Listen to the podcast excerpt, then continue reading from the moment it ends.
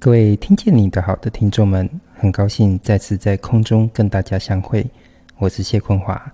今天呢，在听文学这个企划当中，我们要谈的呢是骆以军老师呢在二零二二年的最新的小说《大义》这本小说的迷境快读。而这集呢，也非常感谢静文学的企划邀约，以及在录制上的经费赞助。因为这本小说呢，其实也刚出版。所以呢，我们的快读也采取这种不爆雷的方式呢，来跟听众们分享。二零一九年新冠肺炎开始爆发，这几年来新冠肺炎可以说是大疫连连啊，造成我们的百业待兴。然而呢，台湾的经典小说家骆以军呢，他并没有沉寂。其实想想，以小说家为职业的他，其实无论的身心的其外还是其内。有没有大义？有没有小病？对这个以小说为职业的他来说，写小说又何尝是能够割舍的事物呢？其实啊，生命走了下去，劳苦喜乐都成为了我们的命运。小说的文字呢，其实也就不会停止。对他而言，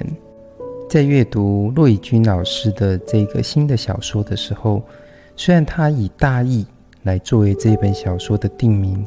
让写作者呢跟读者都有一个时空的背景，可以好好的发挥，在这个文字的写作或是阅读当中，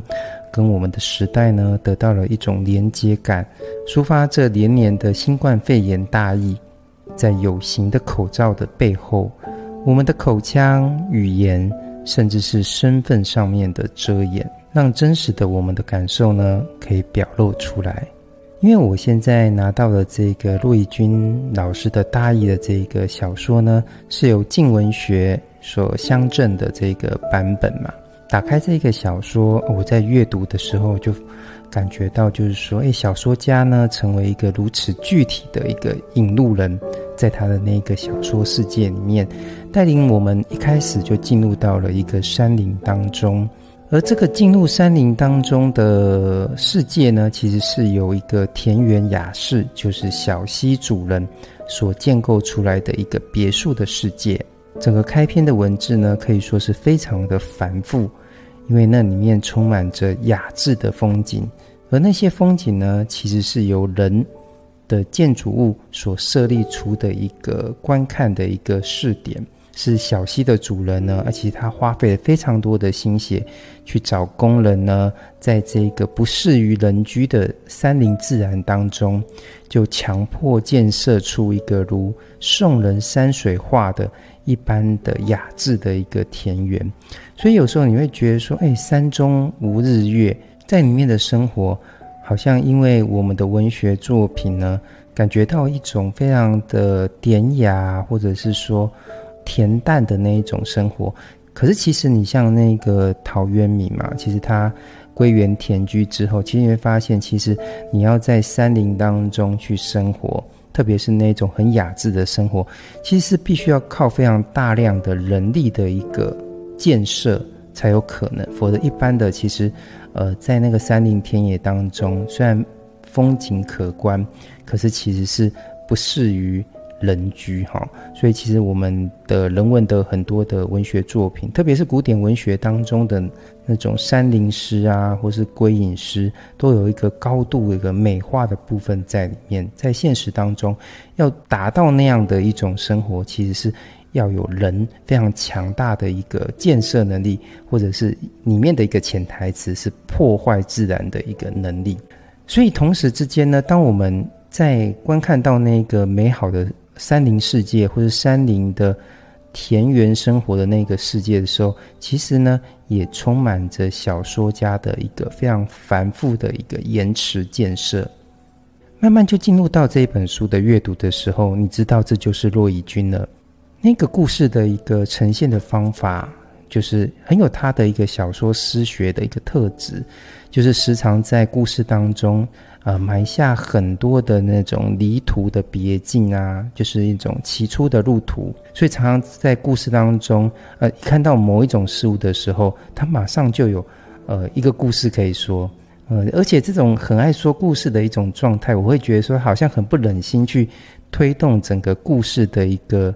呃主线。他很非常珍惜的就是要说好每一个他马上就能够想到的，或是想要衍生的一个故事。所以这个故事常常在呃前进的过程当中，就不断的在触发另外一个故事，另外的一个故事。我就想说啊，这到底是一个爱说话的人呢，还是一个爱说故事的人？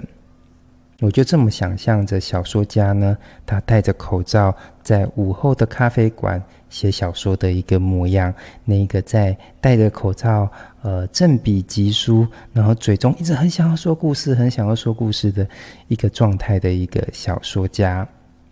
打开这本小说的开头呢，如果这个小溪的主人的。别墅世界的建设呢，由这个中国的仙道之气所弥漫。那么小说家可是毫不留白的，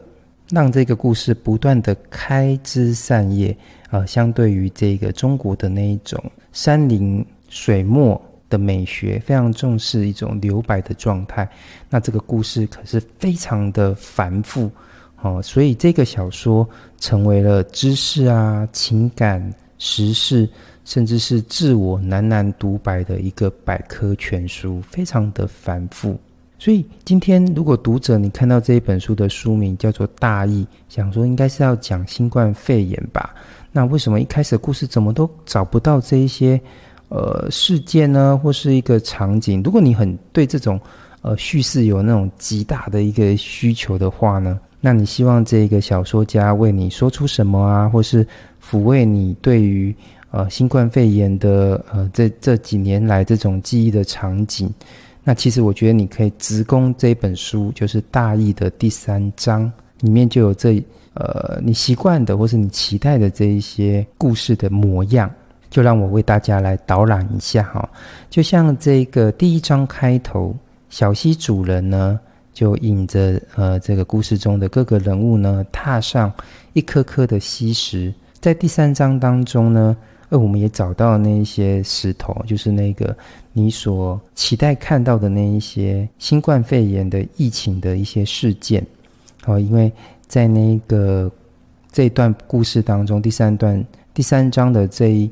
一段故事当中，我们看到，呃，有这个为了躲避鬼城的瘟疫而进入溪谷的费太太呢，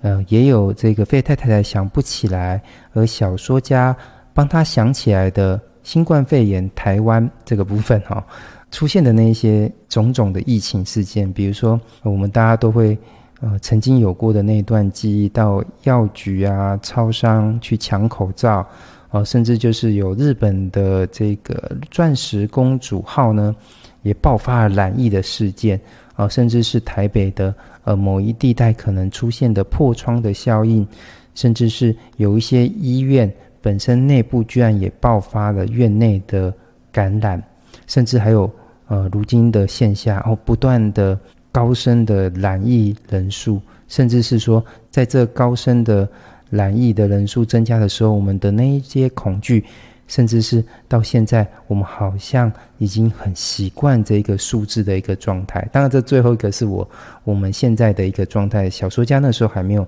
遭遇到这样的情景。请问大家是不是终于记起来了？但是其实我要跟你说，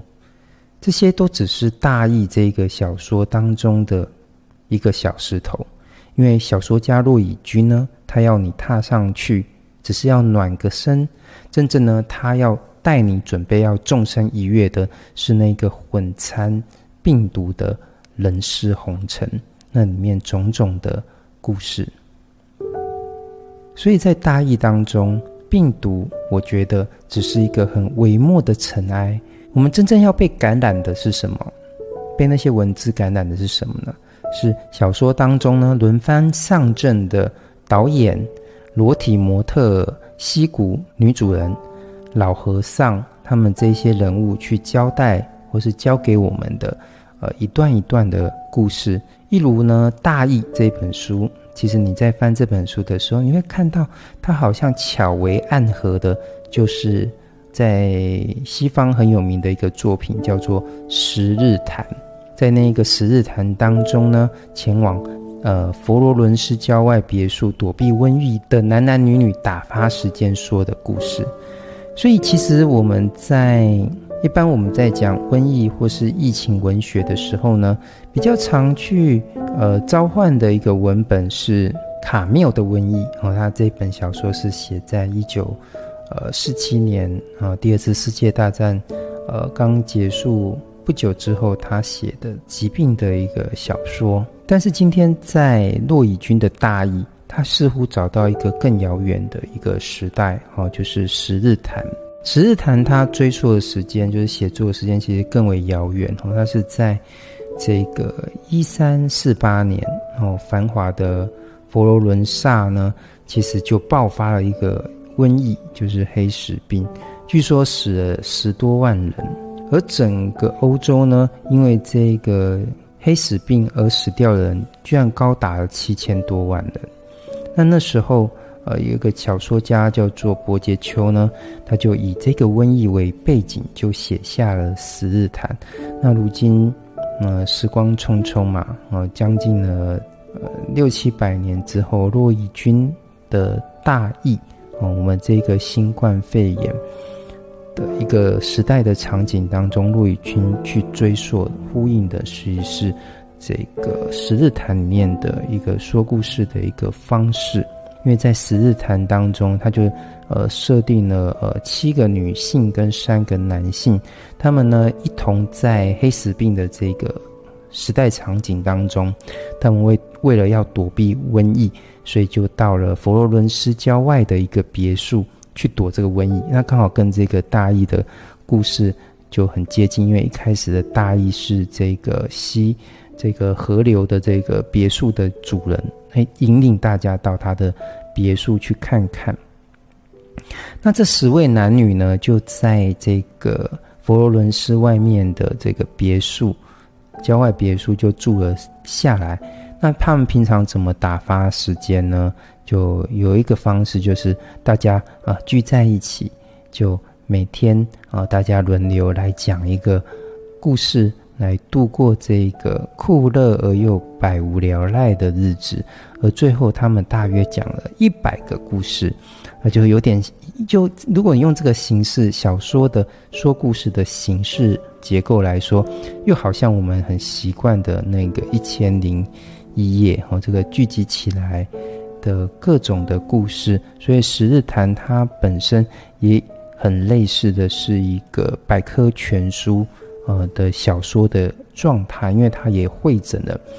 呃很多的故事来源，有历史事件呐、啊，哦，甚至是。呃，意大利古罗马时期的金金炉记、哦寓言、哦东方故事、一千零一夜、马可波罗等等，所以它也是一个呃故事的一个会诊。所以这一种说故事、十日谈说故事的方式。恰好也正这样对应于骆以军的大意的小说的说故事的一个诗学的模式，所以呢，其实今天呢、读者们其实可以在二零二二年的今天哦，大家呃一起过来，我们可以坐在大意这个小说当中的各个说故事的众人旁边，我们一起像十日谈一般围坐在他们身边听故事吧。也记得戴上口罩，毕竟呢，这个故事大意也跟瘟疫借了个名字。